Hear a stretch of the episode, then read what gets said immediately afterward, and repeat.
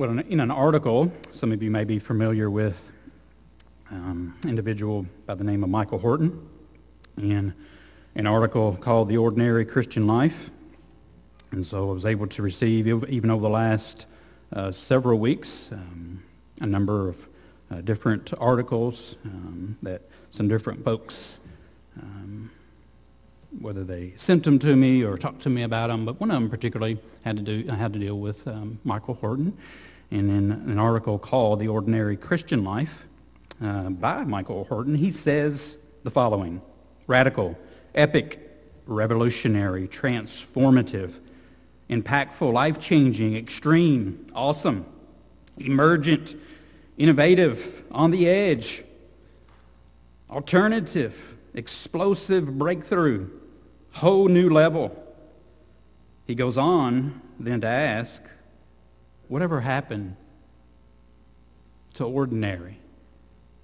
Whatever happened to ordinary? He says further, ordinary has to be one of the loneliest words in the evangelical church vocabulary. There is this constant call for more experiences that are highly emotional, radical, edgy, relevant, and trendy. End quote. So where does all of this, where does all this come from? Well, the original fountain, if you will, for this, um, believe it or not, is not prim- primarily from the culture around us. We certainly do live in a culture of on the edge of our seats or, you know, extremes, um, but it's not indeed the origin of this. We must indeed uh, consider and be reminded that it is part of our, our culture, but certainly not the full influence of our culture. And it certainly has an influence in the church locally. And so, in this effort and in this um, influence, we see a great uh, deal of influence from um, what goes back to American revivalism. Some of you may know the name Charles Finney, may have studied him a little bit. But Charles Finney, known by some as the, the father of Old Revivalism.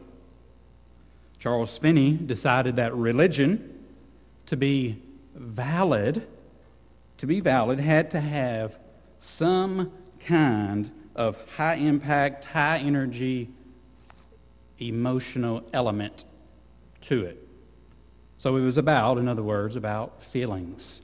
It was about experiences that we have in the church locally where that was more important, Finney would say and teach, that that was more important, our feelings, our experiences, than sound theology, than sound doctrine and the study thereof. So gradual growth by the ordinary means of grace we see it, seen it there in verse 42 of Acts chapter 2. Gradual growth by the ordinary means of grace through the Word, through prayer, through fellowship, through the ordinances. We see that that was, has been, and for, for many, many years, has been exchanged for an experience that we might have. It was exchanged for an experience that there was introduced to the evangelical world an impatience, an impatience for those looking for something more edgy, more um, hip, more extreme. So unfortunately for us, the church has become entangled over the years, still even till this day, entangled in selfishness. We, want, we so often want to be indulged we want to be indulged in our selfish ways. We want to be, we want to be entertained. And when that is the case for us, when that is the testimony for us, it only displays the church's immaturity. Displays her immaturity. So the God ordained prescriptive pattern for us is slow, faithful study and absorption of the Word of God. Slow, steady growth in grace and knowledge of Christ in the midst of a faithful congregation is far too ordinary. Far too ordinary for those who are looking to be entertained, for those who are looking to the culture for how we might grow in the grace and knowledge of the Lord Jesus. And so God works through, as many of you have heard even from this pulpit, others pulpits, that God indeed does work through ordinary people. He works through ordinary people in ordinary churches using very ordinary means. Like we see here in Acts chapter 2, verse 42. And God uses these very ordinary people as instruments to move his church to impact the world in which we live in, the homes in which you live in, the community in which you live in. In Acts chapter 2, we're introduced to an ordinary church, an ordinary church that was born at Pentecost. So because the apostles were there, according to verse 43, there were, you'll see there in verse 43, there were many signs and wonders taking place with the apostles. Now, that was one element that's different than the ordinary life of the church today. We don't expect that to be taking place. That's because uh, they were associated with the apostles, and there are no more apostles. And so that first church was an ordinary church. Jesus had ascended. He sent his Holy Spirit, who had then placed these believers, these 3,000 plus believers, into the body of the church. He filled them with the power of the Spirit. And we see that the gospel was preached. Who was it preached by? It was preached by Peter, and 3,000 believed. They were baptized and the church was born. And so these events surrounding Pentecost were indeed extraordinary. They were indeed. But what was that first church like? What did it look like in everyday life in that extraordinary beginning? It was ordinary for them. So even in that extraordinary beginning at Pentecost, for them in their everyday life, it was ordinary. They were involved in what we would consider to be ordinary, everyday life things as we consider verse 42 of Acts 2. So verse 42, this ordinary, everyday life for them was that they were devoted to the apostles' teaching and the fellowship, to the breaking of bread and prayers. Did you catch it? There at verse 42. Those are means of grace that we, as a church, should be carrying out. Those are ordinary things that not only we, but every church should be engaged in. This is the life of the church. So nothing in that description there at verse 42 by the Lord's standards, and or should I say by our standards, is spectacular at all. We would not consider that from a cultural aspect spectacular, entertaining, whatsoever. So notice with me first there at verse 42, it begins by saying, what? They devoted themselves. So, important word to take note of. They. So if you're taking notes, who is they? Or who are they, correctly speaking? So that is the 3,000 souls that were saved. Those are believers, those who were, who were saved.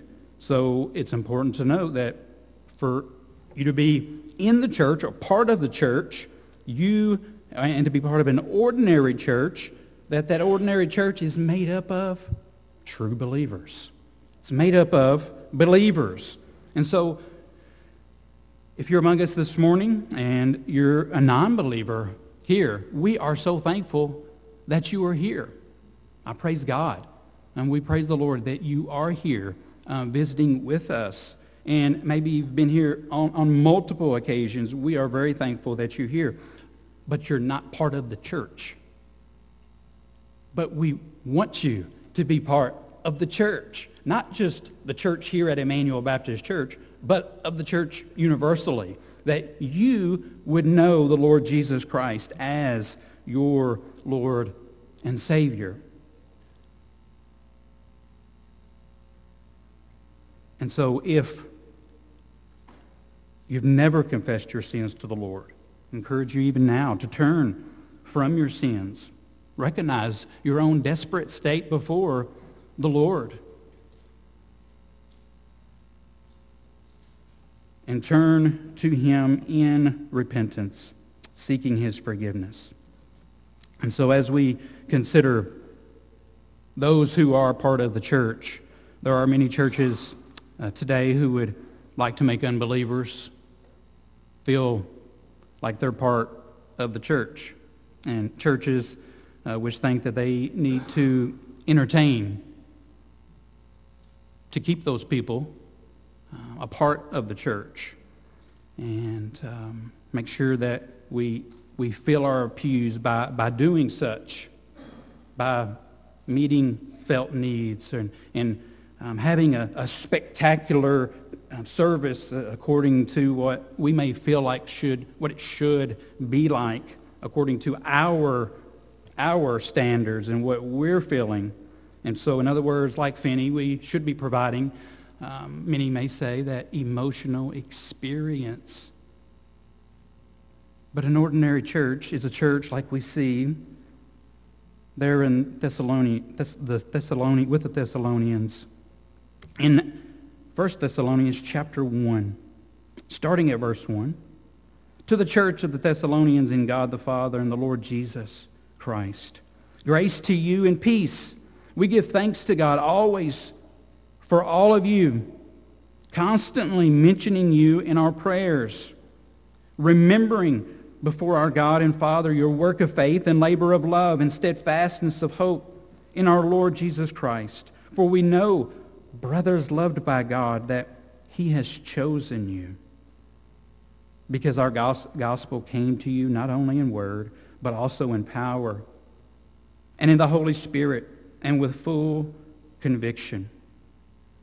And so here at IBC, I'm very thankful for, for Pastor Andy. I'm thankful for Pastor Phil. I'm thankful for um, our, our members here at Emmanuel that you take the they very seriously. The believers, that who is it that should be a part of the church? And it is those who are true believers, and so I'm very thankful that that is taken very seriously here. So, firstly, I want us to notice that an ordinary church is made up of faithful believers. Secondly, an ordinary church is a church committed to the Word of God. There at verse 42, they said they devoted themselves to the apostles' teaching or the apostles' doctrine. So this is a reference to the apostles who were indeed the, the agents of divine revelation. They were the spokesmen, in other words, for God. And so it was their teaching, which is now our, our New Testament, and that was the substance of the study of the early church. That's not to say, so don't, please don't confuse um, that statement with the fact, well, we maybe we should just read the New Testament only then. No, no, no, no, not at all. Um, that's not, that's not to say that we should only be reading the New Testament because we, we should remember the words and, um, that uh, when Jesus spoke after his resurrection and meeting the disciples on the road to Emmaus, and what did he do when they didn't recognize him in Luke chapter 24 at verse 27? He said, And beginning with Moses and all the prophets, he interpreted to them in all the scriptures the things concerning himself. And so, yes, we must be in all of the scriptures, um, not just uh, in the New Testament. And so, an ordinary church is a church that is completely involved in the study of biblical truth. And so, biblical truth is indeed everything. So often we, we do take it as if I have to have some type of degree in order to be able to rightly study God's Word. And it's far from the truth. Far from the truth. You personally, you personally must be engaged in the Word of God individually. Sometimes, as a people, we're a little skeptical about the Word doctrine or, or teachings um, of the Word, and so that word doctrine is, and you, know, you can think of it or define it as if, hey, this is the word for teaching. So some translations of verse 42, and some of you may have this in your translation of the word. Uh, verse 42 say the apostles' doctrine. Some say the apostles' teaching. So in other words, it's just truth that is taught. Truth that is taught. And so I'm thankful, again, that, that teaching dominates the church here at, at Emmanuel. I'm so thankful for that. And teaching should dominate churches throughout our land. Paul reminds us that an ordinary church is a church that is completely committed to the renewing of our minds. In Romans chapter 12, verse 1 and 2, we can be reminded of that. Paul reminds us of that, that we should be re- committed, that an ordinary church is committed to the renewing of their minds through what? Through the Word of God. Not other channels from the culture, not how we necessarily feel or how much we want to be entertained by other specific things or, what we might like to see happening we first must get the ordinary things in right order. And that is the, the prescriptive or ordinary means that the Lord has given us for longevity, for change, for glorifying himself. So in the well-known passage concerning the Great Commission in Matthew 28, in verse 16 to 20, the disciples, as many of you are familiar with, were, were commanded to go and make disciples of all nations, teaching them. Teaching them to observe all that I have commanded you. And so this is a command that we see even to the disciples. And it's not only to them, but it's to us as well. That we are to teach. We're to, to go. We're to, to make disciples, teaching them to observe all that I have commanded. And so doctrine, sound biblical truth is indeed at the heart of the life of the church. And so the, the whole source of that truth is the scriptures. And so this is, as we see here in Acts 2, an ordinary church. Not an, an extraordinary church, but an ordinary church. Because it's based upon not our definition of what that might look like, but it's based upon God's definition of what it should look like. In 1 Corinthians chapter 1, starting at verse 25,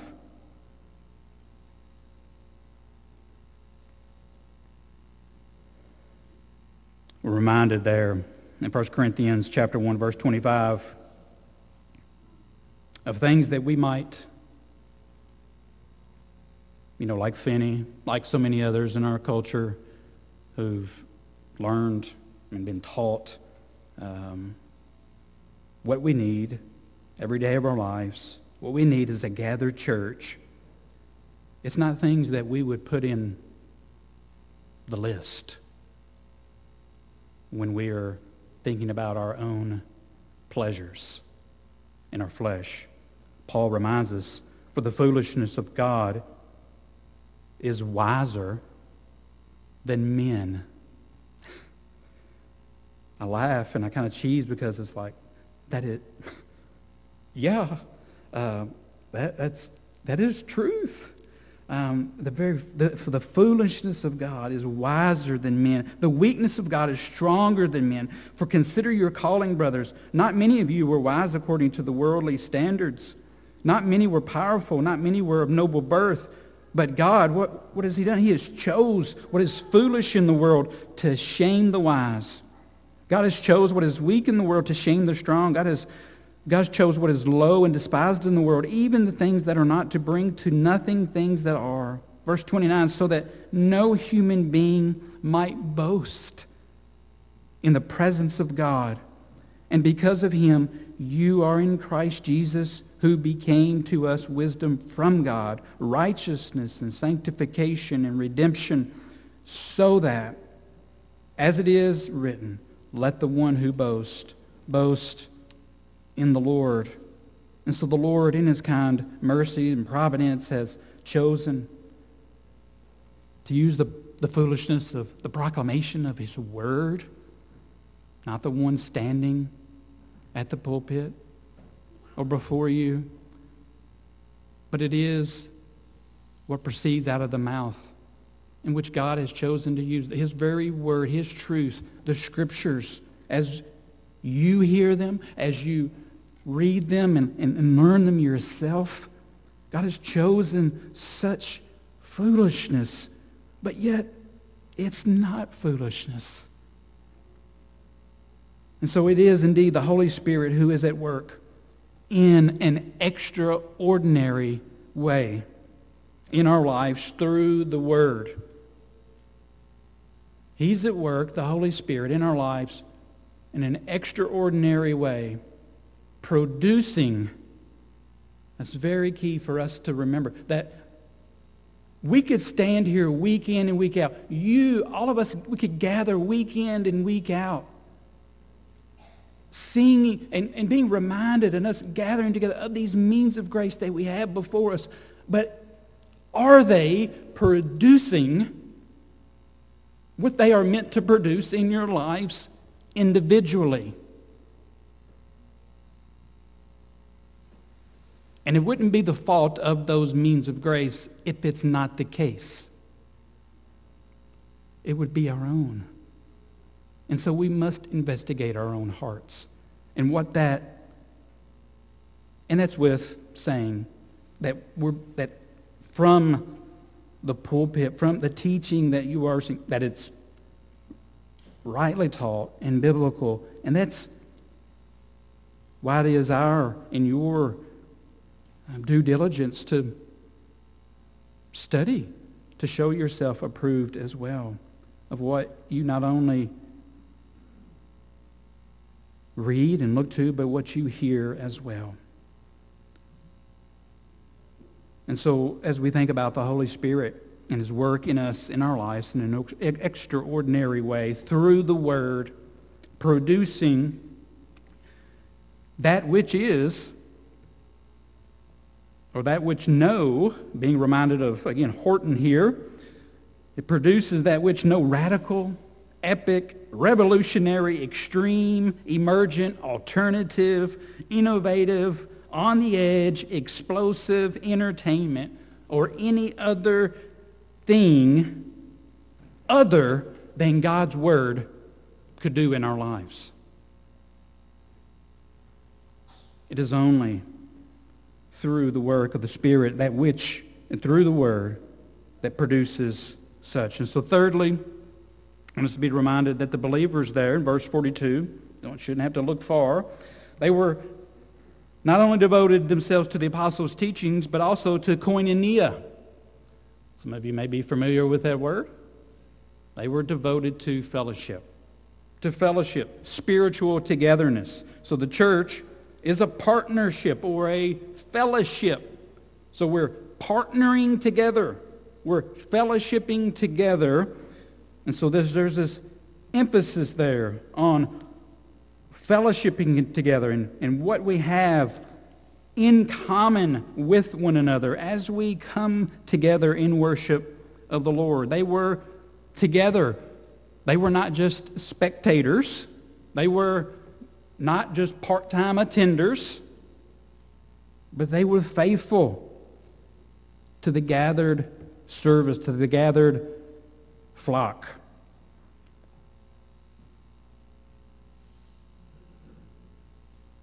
So these folks didn't just see just attending a service, church as, as something to be marked off of, of a to-do list. I love to-do list. They help me extremely. I make them all the time. I'm sure many of you do as well. With the different myriads of things that you have going on in your lives, or maybe just for memory's sake. Uh, maybe there's not a lot going on, and that, that's just a needed aid and assistance. And may that not be the case for us as we gather together, that this is just a gathering and we just have it as a to-do list um, week in and week out. But, it, but that it's much more than that. Like the church there in Acts chapter 2. They lived out their life in faithful fellowship with their fellow believers, day in and day out, week in and week out. So this ordinary church wasn't an event for people just to come and watch, but it was a fellowship. It was a spiritual togetherness. There was this partnership that they had together as they came together in worship of the Lord. It was a, a shared life. There are so many of you that I know personally I am. I'll speak, I think, accurately for even the other elders here and leadership teams that we're immensely encouraged by so many of you. That's just this shared life that you want to share your life with the flock.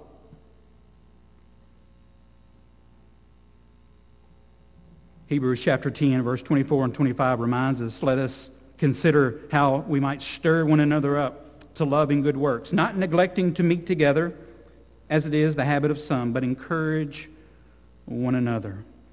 Encourage one another, not being that part-time attender, not neglecting to meet together, but that we might come together, consider one another and how we might steer, steer one another up in the faith, in worship of our Lord, that he may receive all glory. And so it's where we use our spiritual gifts to build each other up. It's where we, we carry out those one another passages as we've talked about on a myriad of different occasions. The loving one another, instructing one another, praying for one another, sometimes rebuking uh, one another in love. Fourthly, I want us to notice the breaking of bread. And so this certainly involves the Lord's table. We'll just briefly look at these last two. We consider the ordinary means of grace, breaking of bread and the involvement of the Lord's table. Uh, before the, the Lord's table was taken, there was generally in the early church a meal that led to, concluded with a remembrance of the cross. And so as we consider the, the fellowship, the um, breaking of bread, um, and the prayers, we're reminded of the ordinances that the Lord has given to the uh, local church. Baptism and the Lord's table, the Lord's supper. So baptism and the Lord's table is indeed critical to the life of the church, critical for us here locally at Emmanuel Baptist. And so and there are only these two ordinances that the Lord has given to us here at IBC, baptism and the Lord's table. And so lastly, I want us to notice the end of verse 42 is prayer.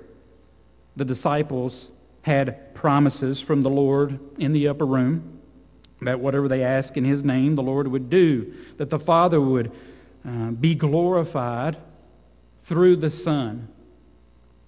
Many, or maybe you feel um, this morning as you think about even hearing that word and reminded of prayer, uh, maybe you feel, as I've heard from, from others on, on more than one occasion, that no matter how much you pray, um, you feel guilty for how little you pray. And you might ask the question, why is this? Why, why is this? And so, is it because you get sick and tired of saying the same things over and over and over again? Oftentimes, repeating yourself with the same prayer over and over again, and you get frustrated um, by such. If, that, if that's you, um, there are some resources um, on prayer, particularly um, a prayer by Don, Donald Whitney, a, a, little book rather, on praying the Bible, uh, located in the main foyer. I encourage you to, to grab a copy of one of those. It's, we not only got some resources on just uh, praying, but on these other means of grace as well um, that are available there in the main foyer. And so those are there for your aid and assistance. So I encourage you to grab, look at some of those and see what might be of aid and helpful and a good resource for you. And so when the believers met, they prayed. And so an ordinary church was not an event or a spectacle where there was a, a platform for, you know, this amazing person that you just can't believe that's here. Um, and that's what you're looking at rather than looking to who, what you might hear from that person's teaching on that given week. It was an ordinary place. Here at Pentecost, the church began where ordinary, the ordinary people of God who were genuine, genuinely converted devoted themselves to the anything but ordinary Word of God. They devoted themselves to have ordinary fellowship. They devoted themselves in faithfulness to celebrate the ordinances and lastly, they devoted themselves to ordinary prayer, to their extraordinary, radical, epic, life-changing, impactful, innovative, on the edge, whole new level God the things in our culture falter and they fail. If you're looking for amazing, if you're looking for extreme, if you're looking to awe-inspiring, don't look inwardly. Look to the Lord. Look to his truth. Look to his word. We, the church, are indeed ordinary. Our God is not. He is not. I'm thankful that Emmanuel is indeed an ordinary church. Aren't you?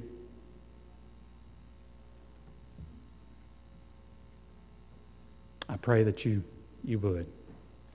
And so may we trust as we conclude these ordinary means of grace to our lives. May we trust the Lord in them. They are the means. And there's more to be said in how these work out, right? What these look like even further.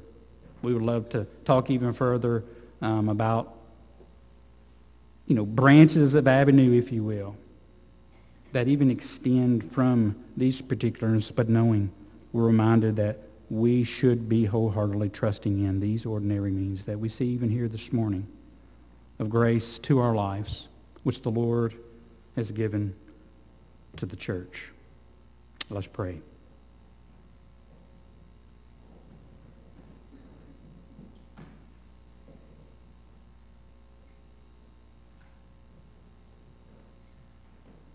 Father, we thank you for these ordinary means of grace that you have given to us. Lord, we're thankful that it is through the foolishness, the proclamation of, of your word, that sinners can know true hope in you. We're thankful that your word and your word alone is indeed um, all truth and all sufficient for training for your glorious purposes in your glory. And so, Lord, may everything, everything that we do, even individually, may our, our very lives, may everything that we do, may everything that we do here locally at IBC, may it be set up under your glorious truths. May that, what we do, flow out of your very truth, Lord. May we be able to look to your truth as we give answer, give explanation to all that we do do here at Emmanuel. Lord, I pray for those who are the they, who are believers here this morning. Pray that you would even remind them this morning, afresh and anew, of the ordinary means of grace. That they, may we all, for those who are in Christ, would afresh and anew trust in that gradual, slow, ordinary change that happens day to day, week to week, by looking to your means of grace that you have given, Lord. Lord, as we're tempted uh, to look to the things of this world, influences of those who may be struggling um, or maybe not fighting the temptations to look to, to be entertained, to uh, cling to how they're feeling.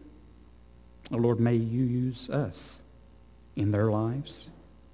May we fight uh, the temptations, even in, to agreement with what the Lord uses. Lord, we pray that you would be glorified in all that is done in our lives. And this morning, we pray for the unbeliever. They would indeed be a part of the church. Pray even now, Holy Spirit, that you be working in an extraordinary way, producing in them a heart of willingness to repent of their sin and look to the only one who can forgive, and that is Christ, uh, Jesus. Knowing that he has stood in their place, granting reconciliation, granting peace, granting forgiveness. And so may they look to you, Lord. In Christ's name I do pray. Amen.